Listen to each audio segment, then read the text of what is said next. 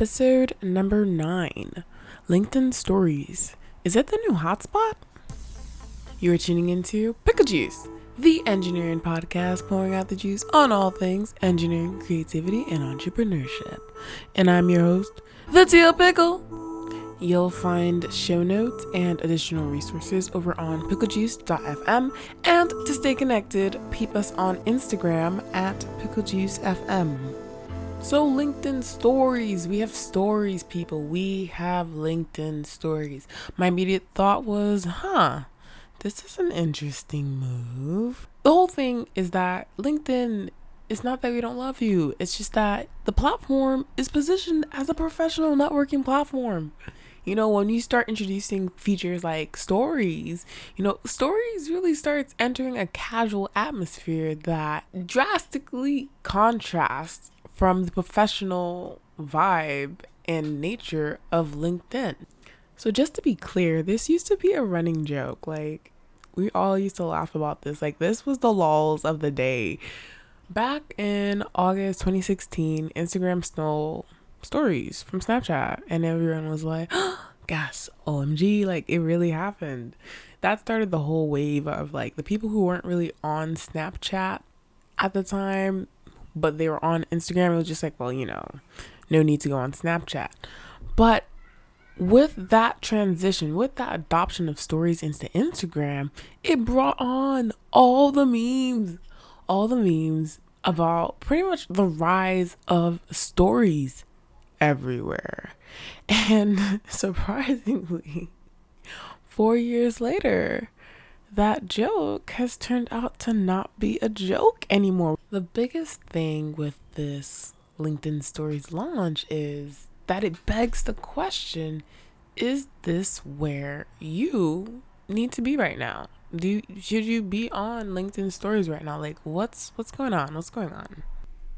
When we look at Snapchat and why Snapchat got so successful off of the stories concept, it's because the very nature of stories is casual, it's intimate, it's raw. And on social media, that's not something that people often get from creators. And so Snapchat really opened up this doorway to hey, you can be a fly on the wall and understand that I'm a human being just like you.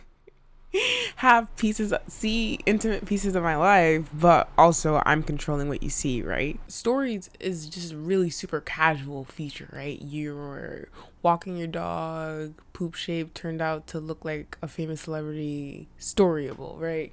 But that's not necessarily something you put on linkedin because linkedin at the end of the day this is your professional network.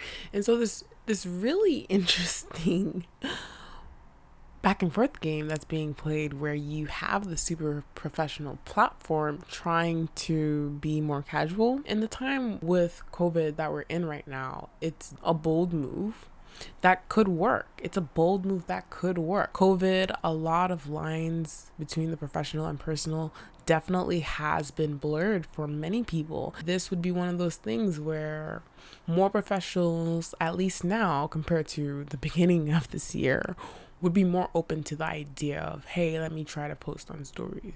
Now, the thing about that thought, though, it really makes us wonder okay, so then what is LinkedIn going to turn into?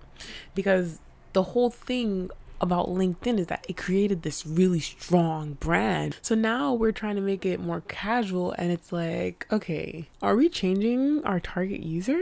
Play with it on Thursday all through into the weekend, and during the weekend, viewership dropped drastically compared to on Thursday and Friday when I posted.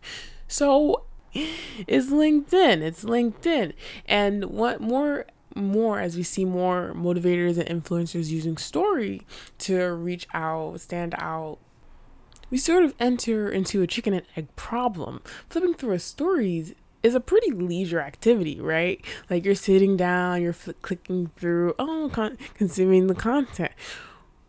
But LinkedIn, like the the people on LinkedIn aren't necessarily going to LinkedIn to flip through stories. so you have a lot of content creators, but the people on the platform aren't necessarily the ones who'd be also consuming it because they're busy creating it. So then it's like, okay, if we're all creating it, who's going to be consuming it? So then doesn't that overall decrease the value of posting the stories if no one watches? Whether you or, or I should be on LinkedIn stories, definitely it's one of those things where it can't hurt, right? Cause you, cause you see, in 2016, when we were saying we're gonna put stories everywhere, like we we thought that was a joke, but apparently, hmm, interesting. apparently not. You'll find show notes and additional resources over on picklejuice.fm. And to stay connected, peep us on Instagram at picklejuicefm. This episode was recorded on September 28, year 2020. Bye for now.